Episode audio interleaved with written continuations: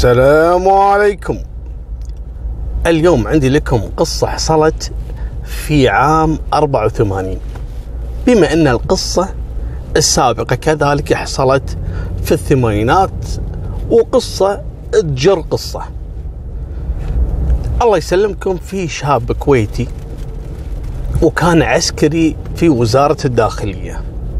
شاب محترم أخلاق ما عنده مشاكل الكل يحبه وعنده دوانية.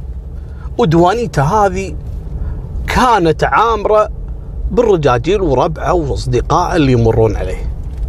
لكن جته فترة أصدقائه ما قاموا يقعدون عنده في الديوانية شوي شوي قاموا يتسحبون واللي تعذر من زيارته الرجل ما كان عارف شنو القصة. ليش أصدقائه قاموا ما يزورون الديوانية؟ المهم شوي شوي قام يسأل يتصل عليهم يا جماعة حياكم تعالوا يعني الديوانية نقعد نسولف شاي قهوة وفي عشاء في كذا. الكل يتعذر. في أحد رواد الديوانية اللي كذلك انقطع عنه بعد ما اتصل عليه الشخص هذا قال بصراحة أنا ما أدري إيش أقول لك لكن أنا ما أقدر أجيك الديوانية. قال له ليش؟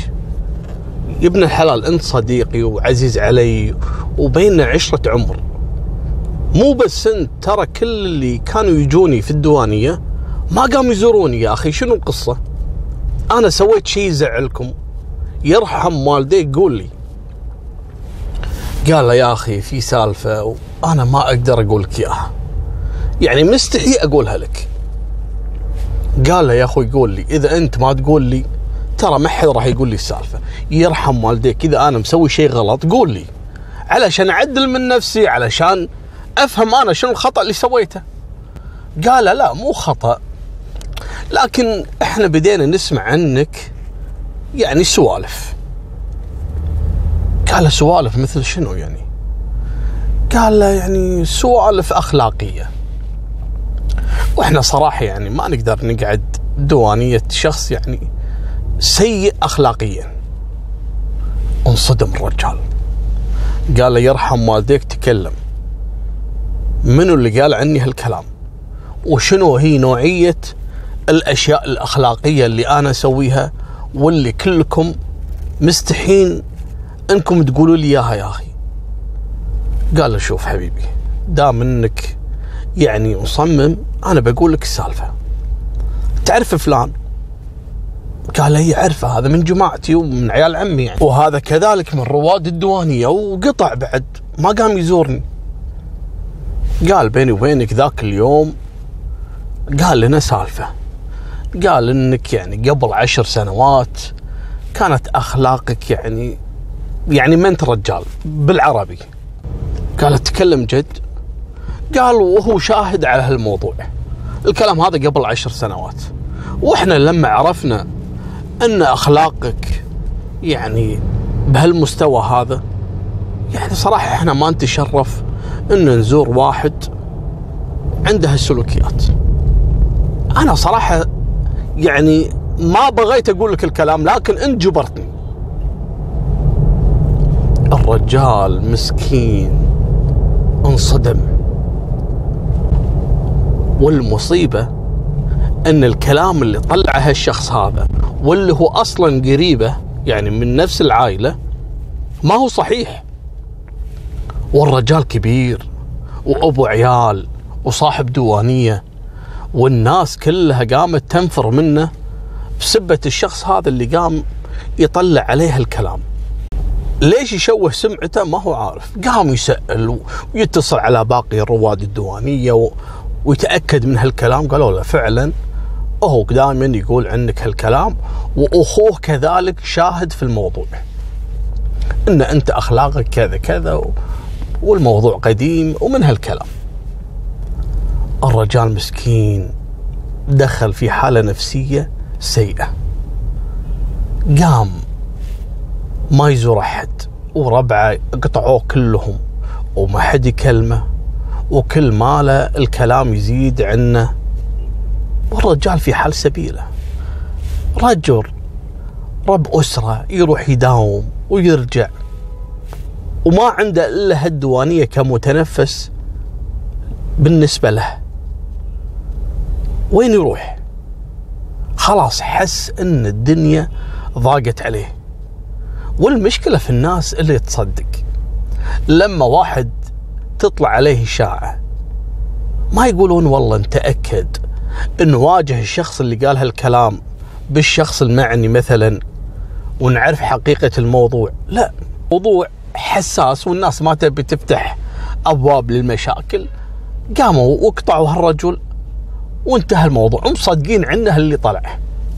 الرجل كل ماله قامت تسيء حالته النفسية. حتى في دوامه سمع هالكلام هذا من بعض الزملاء. طبعا الكلام ينتشر.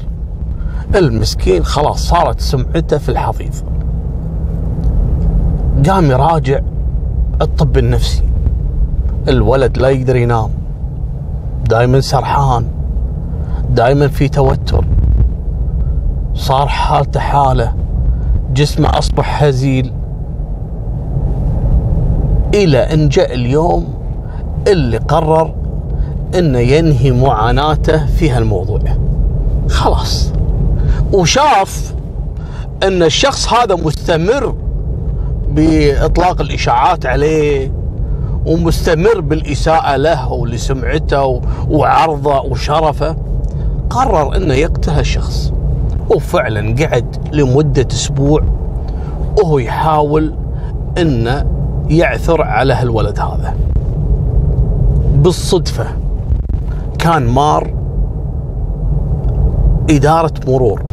ولأن هذا الشخص كان عسكري وله علاقات التقى بالمصادفة مع الشخص اللي كان يبحث عنه علشان يقتله. هذاك أول ما شافه أهلين حياك الله وشلونك؟ الله جابك. قال آمر. طبعا ما كان يدري بنية الشخص هذا إنه كان يبحث عنه عشان يقتله. قال له آمر. قال الله جابك أبي أطلع رخصة لقيادة شاحنة. عنده قيادة اللي هي الرخصة العادية وشاري له شاحنة يبي ياخذ رخصة قيادة عامة علشان يقدر يسوق هالشاحنة. أبيك توسط لي. قال له والله يا الساعة مباركة. أفا عليك بس. بس هذا اللي تبيه. نتواعد بكرة في المسجد الفلاني نصلي صلاة المغرب. قال له أوكي. وأنا أقول لك شنو الأوراق اللازمة إنك تجهزها لي علشان أطلع لك رخصة القيادة العامة. وفعلا في اليوم الثاني التقوا في نفس المسجد وصلوا مع بعض ولما طلعوا توجهوا إلى parking سيارات. جاء هذا الشخص اللي دائما يطلق الإشاعات يبي يركب مع العسكري في سيارته. قال العسكري لا نركب سيارتك أنت. قال لا okay. بما أن الحاجة لك أنت. قال ما عندي مشكلة. وفعلا ركبوا في سيارة الولد. العسكري قاعد جنبه والولد هذا اللي يسوق السيارة. طبعا قاعد يدخن العسكري بشراهة وناوي نية إنه يقتل الولد هذا اللي كان يبحث عنه لمدة أسبوع وحاط في جيبه سلاح نوع فرد مسدس. المهم يحاول يشوف له مكان يوقفون فيه علشان ينفذ جريمته. قاعد يسولفون ها شلون نطلع الرخصة وشنو الأوراق ومن هالكلام. فلما وصلوا إلى أحد الشوارع ما كان فيها أحد وبعيدة عن البيوت قام هذا العسكري ورمى السيجارة اللي في إيده رماها على الأرض.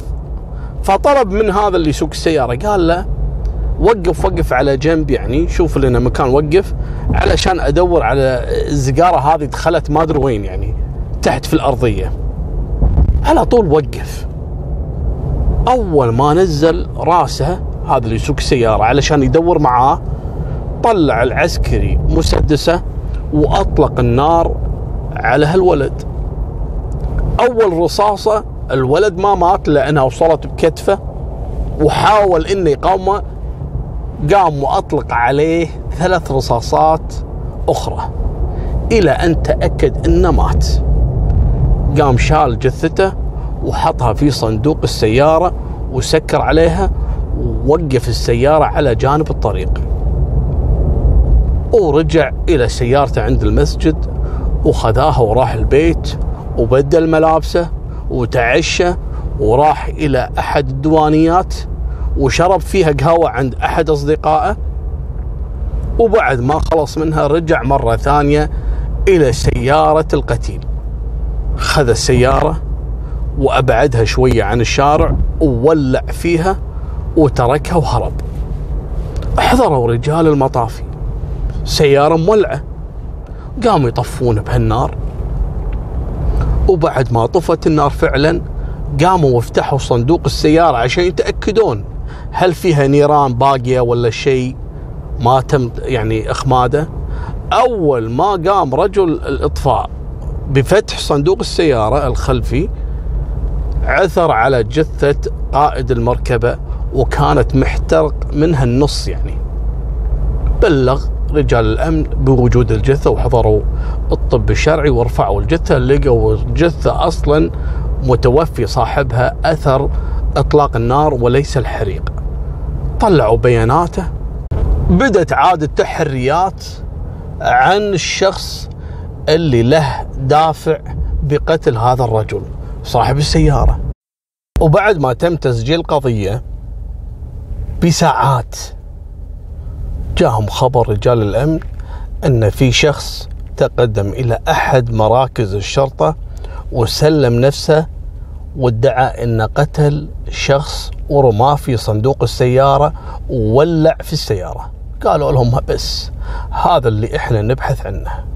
تم احالته للتحقيق وهناك على طول اعترف بالقصة بالكامل، قال اي نعم أنا ما راح أنكر ولا راح أقول لكم إني أنا ما قتلته لا أنا قتلته وتعمدت إني أقتله في مسدس علشان آخذ حقي منه. لا وكذلك ما كفاني إني أقتله في المسدس. لا اضطريت كذلك إني أحرقه في النار علشان أطفي النار اللي بقلبي.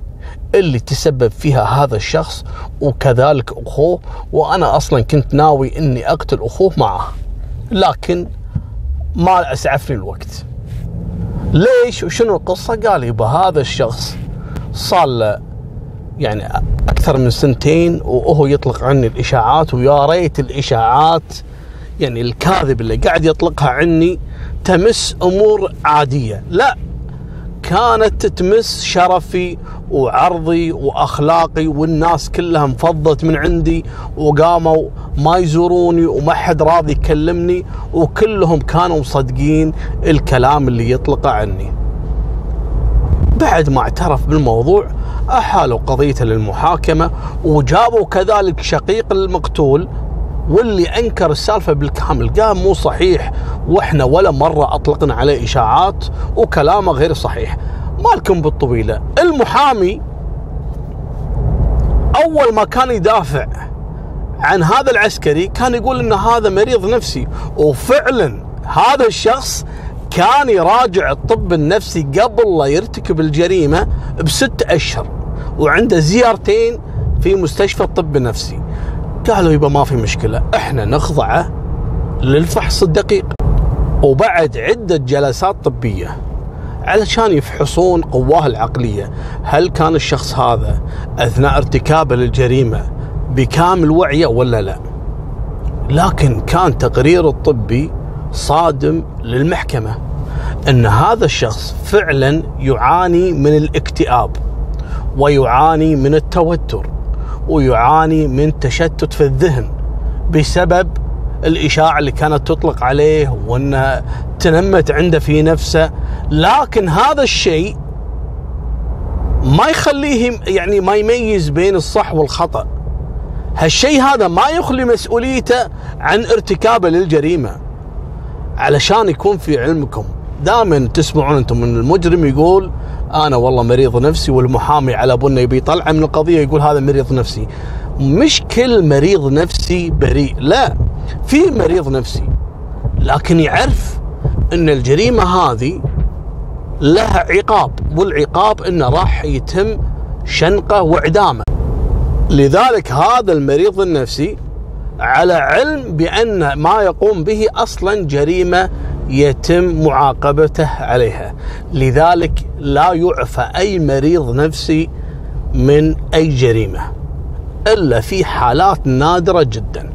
مالكم بالطويلة التقرير ايد كلام المحكمة إن هذا الشخص أصلا في كامل قواه العقلية صحيح إنه مريض لكن هذا يخليه يميز إن اللي ما قام فيه هو جريمة قتل وسلب روح إنسان.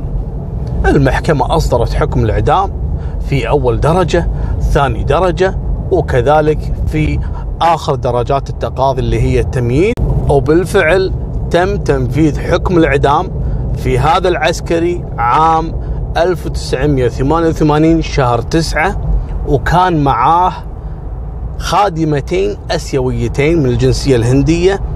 هذول الخادمتين اللي هي فريدة وأليس اللي اقتلوا ولد مدير فندق اللي هو سفينة شارع الخليج اللي ذكرناها في القصة وهني انتهت سالفة اليوم. لا تنسونا من دعائكم والاشتراك في القناة الله لا يهينكم وفمان الله مع السلامة.